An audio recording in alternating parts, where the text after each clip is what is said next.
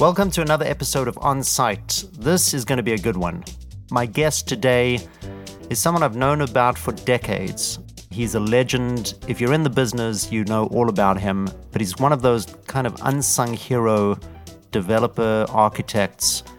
In his career, he has converted and restored over 150 projects. Most people in the course of their career do a couple.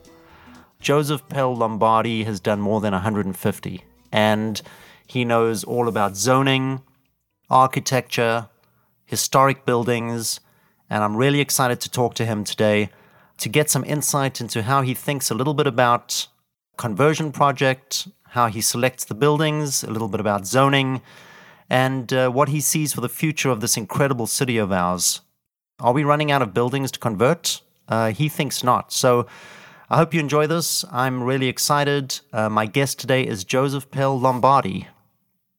Wonderful buildings, just the very best of interesting buildings.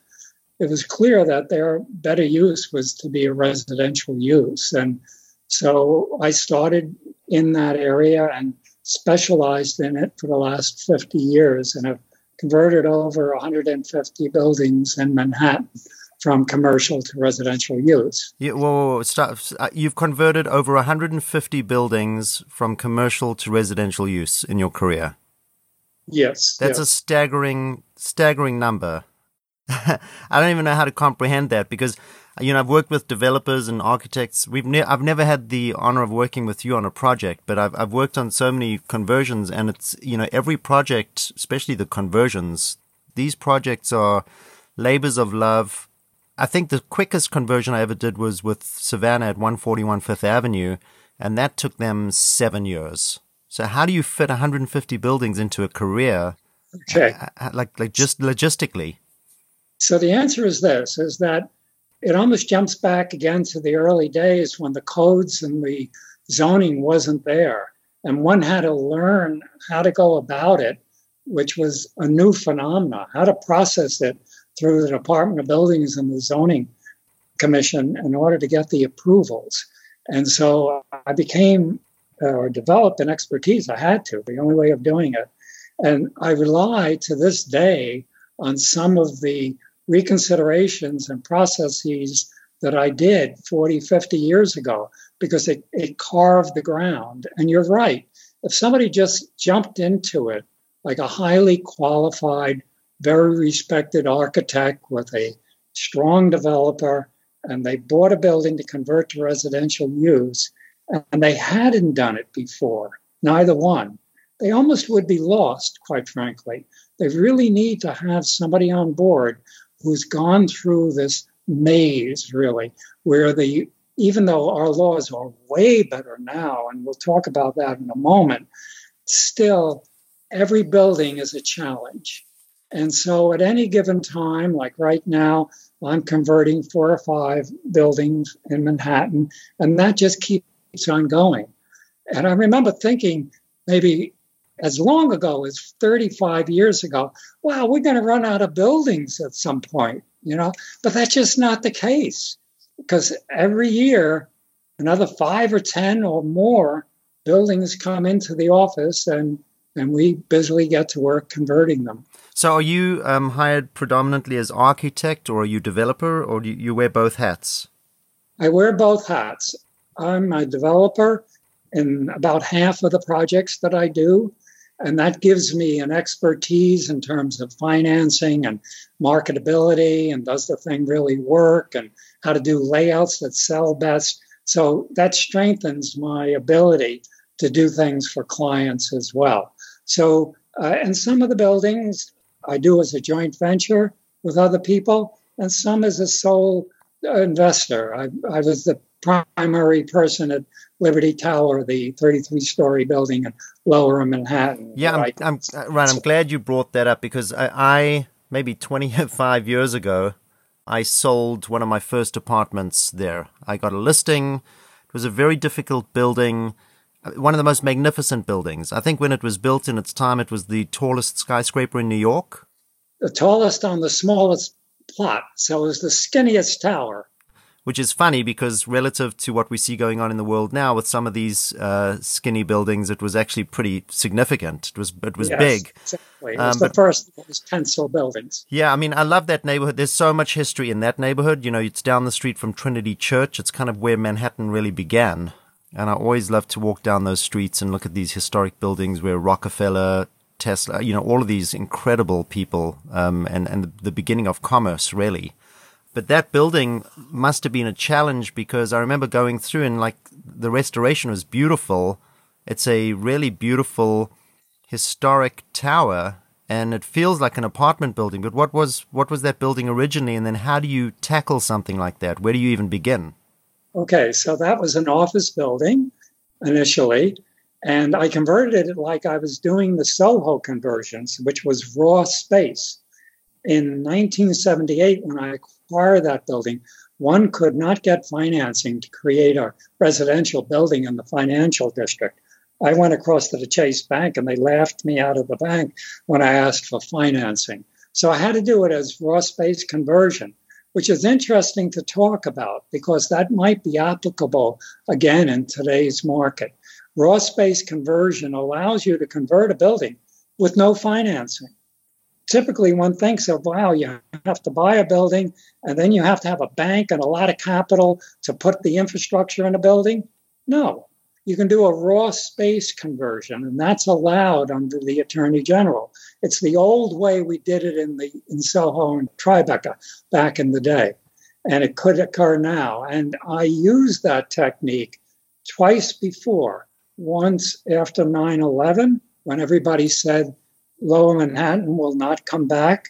And once before, again, in the 80s, when again we went into a severe recession and there was the sense we wouldn't come back again. Right. So twice, twice I've seen that uh, disillusionment in, in our commercial buildings. Yeah. Today, I think we, we actually have a situation where the commercial buildings are viable if we can breathe a new way of thinking about them into them. Well, I'd love to chat about that. I mean, I was involved in a couple of those conversions. 420 West Broadway, the original gallery building in Soho. We, I, I worked with uh, uh, Greg Manocherian on that conversion, and we delivered raw white boxes. But we, we basically had to deliver a TCO, which meant a basic kitchen and a you know a sink essentially in a bathroom that was working in order to get the TCO to close on units, and then buyers would have to hire their own architect and construction team to come in and build out the space you know the way they would want it. Is that that's so, kind of the concept you're thinking about? No, Sean, I'm taking it back one step further, which is that yes, the project that you worked on, because it was filed that way at the AG's office, required a white box and a TCO, but you can actually walk it back even further.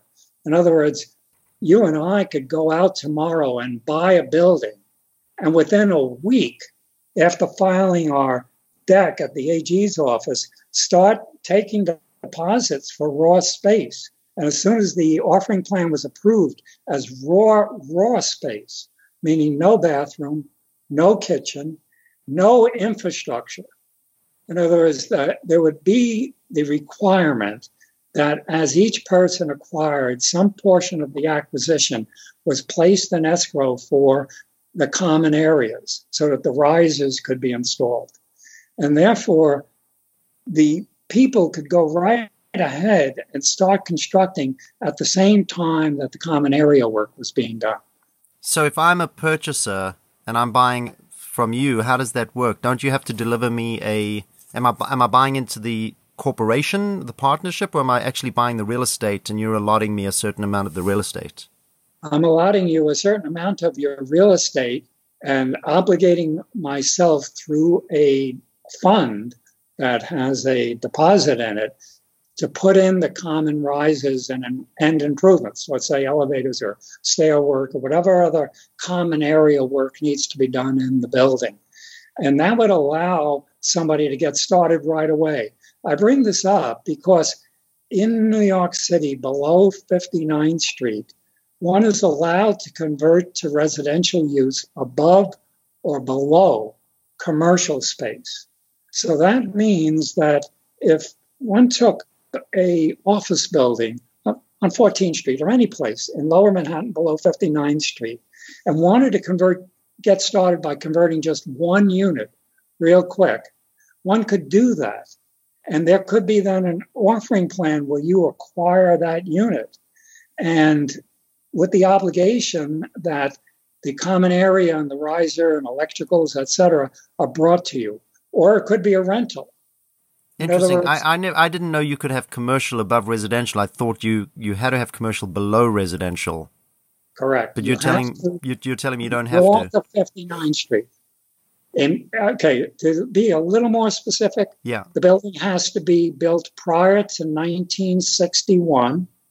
It has to be prior to 1977 if it's below Murray Street. But that whole wealth of buildings, tens of thousands of buildings, can be converted with residential above or below. So that means that just one unit, let's say I had a big commercial building on 20th Street, and you wanted to rent a unit from me and make it residential or really joint. In today's market, you wanted to operate from your home. All right. And so I then rented you the 19th floor. And I quickly filed an application, which would be quite straightforward, and allowed you to both live and work on the 19th floor, even though there were 10 floors above you that were commercial and 18 floors below you that were commercial. Interesting. So, do you think we're going to see more of this trend now with what's been going on with like people wanting to work from home and or work close to their home? And how do you see this affecting the world moving forward in New York City? So both ways. So I see it in terms of people who are, are living in a space who now want to work in it. And again, taking what I said, south of 59th Street, you're allowed to use 49% of your floor area for a commercial use and have three employees. So that allows you that, that ability to create more than just a home office because it, it's an it's called extended home office. It's actually almost any commercial use except for a few carve outs like a beauty parlor or a barbershop or something. But general office use, design use, a whole wealth of the use group six uses could occur within your home and vice versa again that that situation of the building where I'm renting you the 19th floor, you could then live there and also work there with three employees. Interesting. So um, I want to go back to some of the challenges you face with conversions because I know that, like in my experience, you know, it's kind of like you go into this commercial building, it's an office building, or it was a textile manufacturing building, or it was whatever its prior use was, and then you buy the building, and it almost feels as like as if you know you're going to open up a wall and find where the bodies are buried. And and every building has its own surprises. And every time I've spoken to a developer who's converted a building, after that experience, they say, "Oh my God, I would never do that again." I would just want to build ground up. It's so much simpler, it's quicker, it's less complicated. What are your thoughts on that? Okay, so I'm just the opposite. Right. I think that an existing building is so bloody easy, pardon my French. I, in other words, particularly office buildings. Back in the day, the challenge was with the warehouse buildings and these heavy commercial type of buildings. They are tougher, no question about it, because they don't have the infrastructure. But the office building, what is the difference between an office building and a residential building? Hardly anything at all. It has uh, automatic elevators, it has plumbing, it has electrical. If it's a fully operating office building in Manhattan, generally speaking, it's in fairly good condition. And so the idea of making it into a residential space on any particular floor is quite easy. Well, a lot of these industrial buildings were built full, right? Or some of them were a city block, and they didn't need light and air necessarily that we would need for residential living. You know, so a lot of these newer buildings that that are coming up seem to be more efficient. The loss factor is less. I think a challenge that I've seen with a lot of these pre-war, beautiful pre-war buildings is that they've got very deep floor plates, wherein lies the challenge of laying these units out where they're kind of conducive to residential living. Well, I think you actually spoke about it in one of your emails, where what you do is you use the central portion, the deeper part of the unit, for the commercial use, and you use the periphery for the residential use that has the windows. Right. There, again, south of 59th Street, you have the section of the code, Article 1, Chapter 5, the zoning regulations, that allows great flexibility in terms of light and air. So the only thing you're talking about is what's the marketability of the situation. But with proper layouts, even very deep buildings can work because the core invariably is in the central portion in a uh, office building. It's not on the periphery. And so that's what fills the center portion of, of a building. There's no question that the skinnier the tower, the better the conversion or the, the more quality because it has the windows. That that means that perhaps the upper part of many buildings, as they get skinnier and the taller part of the older building, is the part that you convert, and the lower part is more stays more commercial. But even the deep parts can work as well. Right. I know that that's happening now. Uh, Ken Horn and Alchemy Properties are doing the Woolworth building, which to me is one of the most beautiful buildings in the city. And it's got commercial down in the base and residential up top. What are your thoughts on that building? Oh, it's one of the great buildings of the city. Yeah. A, what, a dream, a yeah. dream conversion. Yeah. What's your favorite uh, building in the city? Well, if I had a choice do a conversion tomorrow morning, it would be the uh, the uh, Chrysler Building. Well, you know, Aby Rosen just bought that, and there's only uh, one use for that building, which is what residential. Here's the funny part about it. In the 1960s, when I did my master's thesis at Columbia University, it was for the conversion of the Chrysler building to residential use. Amazing.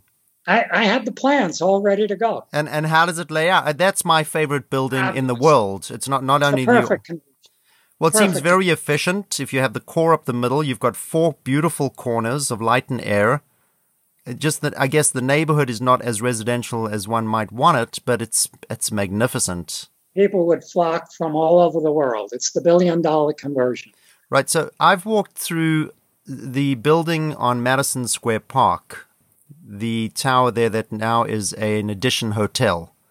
And I remember walking through that building, and it, and and you would think it would be the Clock Tower building. I don't know if you're familiar sure. with it. Yeah, you know, and oh, I remember I walking in there. The views are spectacular, but the challenge with that building is the ceiling heights are so high, but the windows are way too high. So if you're standing in one of the rooms, your window starts at about four feet off the ground, um, which would not bode well for a residential conversion.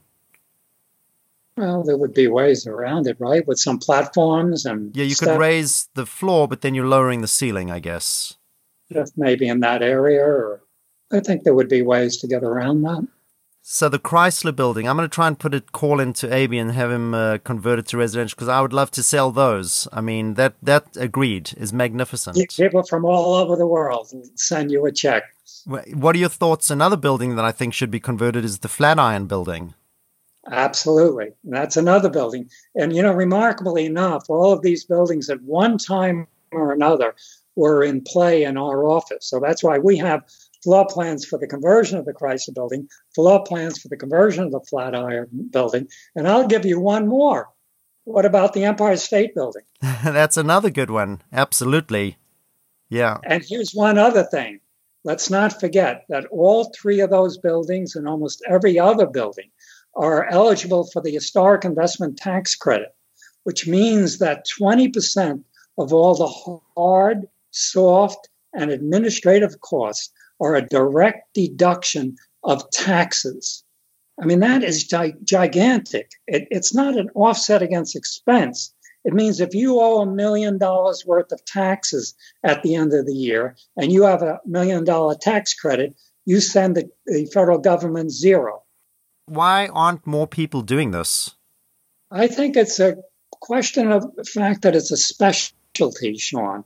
All of these complex things, in terms of Article 1, Chapter 5, Section 7b of the multiple dwelling law, which both of those are very special parts of the code for people who aren't familiar with them. And then on top of that, the historic investment tax credit.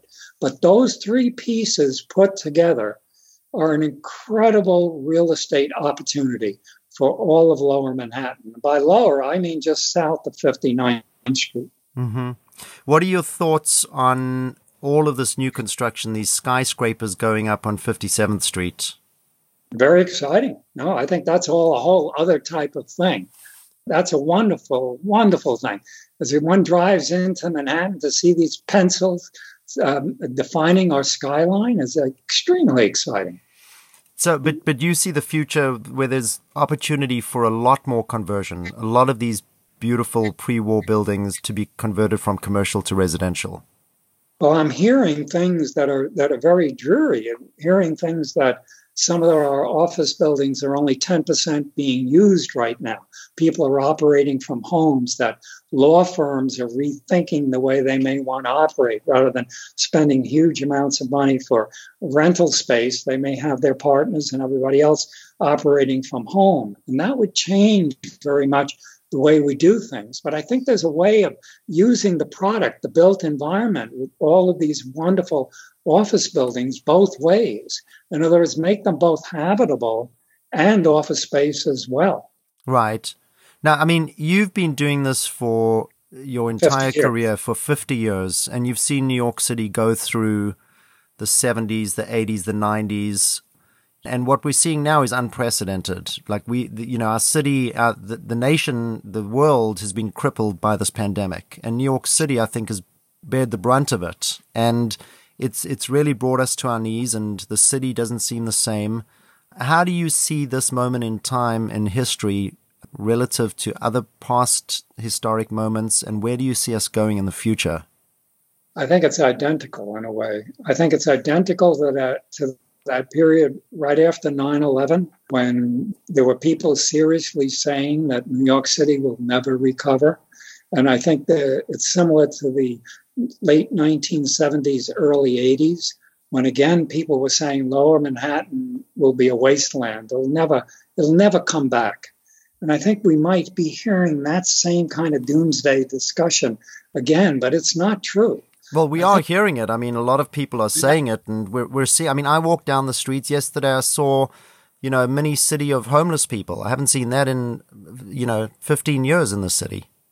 So I think it's a question of adapting to it now, taking these buildings and applying both uses, both the commercial use and the residential use, so that people can operate from home and have less of sitting in a big office with lots of other people and we don't know. I mean, maybe this virus is going to come swinging back in or another virus. And we're not going to want to be in large offices with tens of people that are surrounding us and all of those types of issues. That we can operate like you and I right now, that we're talking right now, and we could actually do this as a Zoom or a Skype and see each other and show each other different things.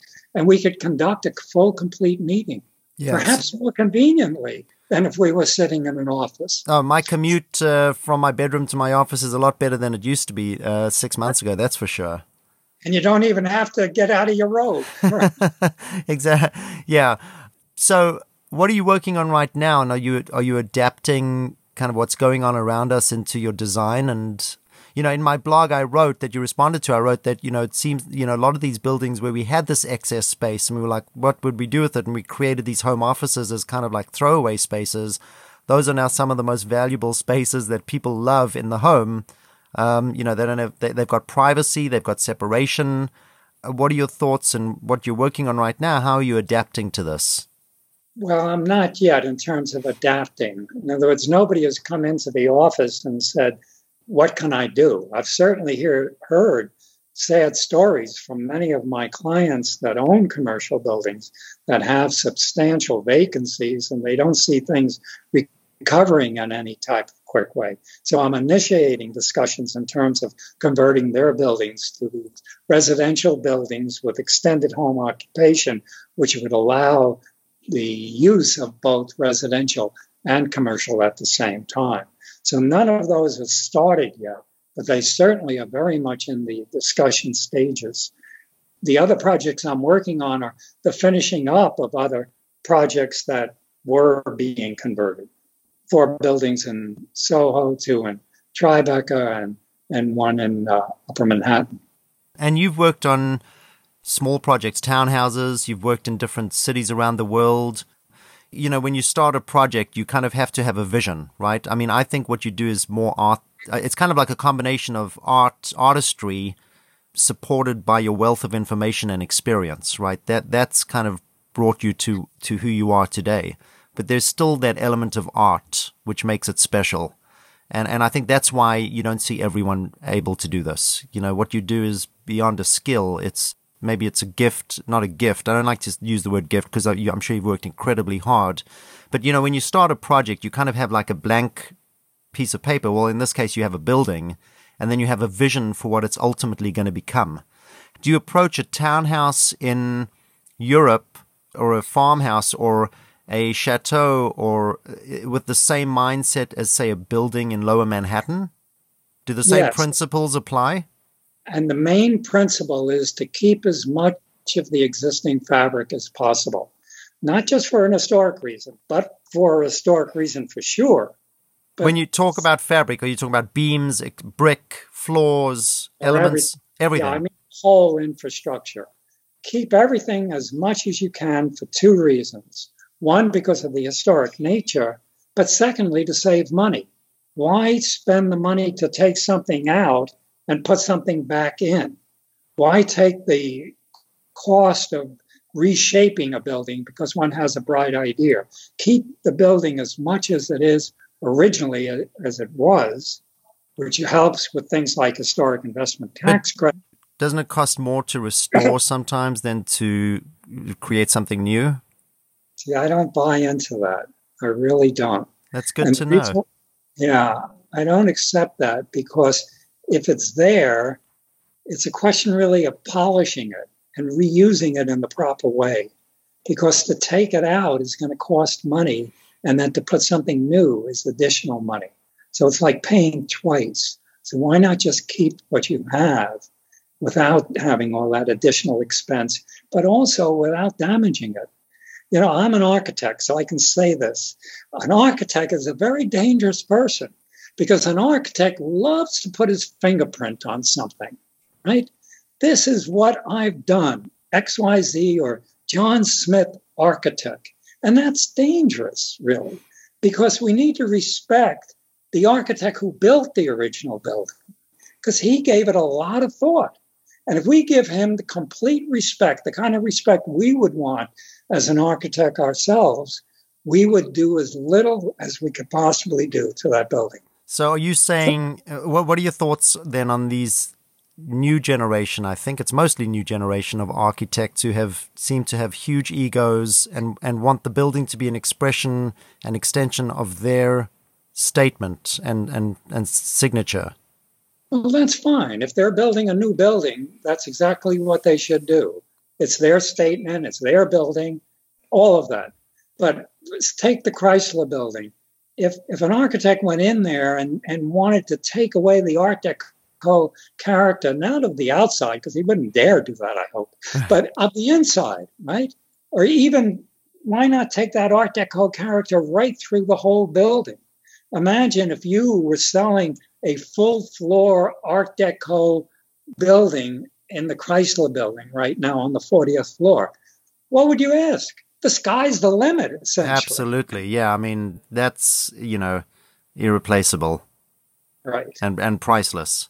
And it would be a shame if, if an architect went in there and wanted to put his fingerprint on that 40th floor and brought in John Smith, architect, to that. Why not work with the character of the building? Agreed. What are your thoughts on Ralph Walker's buildings? Fabulous. They're all extraordinary buildings. For right? conversion, incredible, right? Yeah, exactly who are your some of your favorite architects to like go in it, it almost feels I, I, would imagine like you're you're speaking speaking to them even if they're deceased you kind of feel their spirit through the architecture of the building and now you're taking the baton into its next iteration of the building so that's the first thing one does when one tackles an, an old building is you dig in and find out every single thing you can about it. If you can lay your hands on the original drawings, if you can do all the research, research is the whole key to it.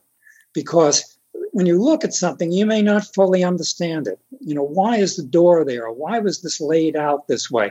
What was the architect thinking? The architect wasn't a fool 20 or 30 years ago. And very often, you, if you don't understand it, you, you, you're tempted to think that the architect made a mistake. 99 times out of 100, that's just not the case. The guy is probably twice as smart as we are. Mm-hmm. And he had all of the information of why he did that. And if you can lay your hands on that information, it makes you that much wiser and knowledgeable about, about what you're going to do with that building. So, what is what is a project that you've worked on where you've had like a big surprise, where you were like, "Oh my god, that's something I never thought of," and that's what he was thinking, and Sure. So very early on, actually, I was just wildly excited to learn that the architects had put in a fill cinder above the slab to allow people to run plumbing above the slab so that one could have a bathroom or a sink or whatever in a different location. It was almost if this commercial building that was going to be a commercial building that 50 years ago, the architect had figured out that I was going to come along and want to put a bathroom 30 feet away in this building. And it allowed for me to do that. The older buildings typically have these cinder concrete floors and then an additional slab that allow you to run plumbing horizontally, which is remarkable. And the other thing about it is, is that many of the older buildings, the old office buildings, have shaftways for sinks. It was quite typical to have a sink in every office so that you would wash your hands or whatever. And those shafts are, are sealed up and long forgotten. But if you dig up the old plans and can locate them, the idea of putting those, revitalizing those shafts with new plumbing and electrical is a dream. Right. Sounds yeah, incredible. Well, um, I've taken a lot of your time. I, I, we have to work on a project together. That's a goal of mine. would be wonderful. I, I really I would love to work on one of these beautiful pre-war office buildings and convert it into a residential use. It would be an honor working with you. And um, thank you. And uh, yeah, let's make that our goal for for All the right. next couple of years. Any parting words? Like if you know there there are some people who'll be listening to this who maybe are in college or coming out and they want to get into real estate and they look at these beautiful pre-war buildings. And do you have any like parting words if if you had to tell your a 21 year old version of yourself today coming into this world um, of architecture and development uh, piece of advice? I would say, don't look before you leap. Or jump right in and do it and keep it as much as possible the way it originally was. So for all of the reasons that I mentioned, I for historic, an investment tax credit, and to be wise economically. Great advice. Really great advice. I wish I'd met you uh, 30 years ago and listened to that and taken your advice. Not too late. I think we could still have some fun. That's true. 100%. Joe, thank you so much. It's really, it's an honor and, and, uh, it's been great chatting with you. I look forward to seeing what you, you, you do moving forward. I really hope we can work on something together. And, um, yeah, looking forward to seeing some of your next work. Very exciting. And maybe, you, maybe we can convince Aby to, uh, do the Chrysler building. That would be Absolutely. That would be unbelievable. He also has the Lever building. He has a couple of good ones. He's he's got really good taste when it comes to buying buildings. And also the Seagrams building. We have floor plans to convert the Seagrams building. Ah, that that that would also be unbelievable. Yep. All right, so uh, I'll put in a call. We'll see what we can do. All right. Thank you, Sean. All right, have a have great day. Thanks, Joe. All right, take care. Welcome. Okay. Bye bye. Bye bye.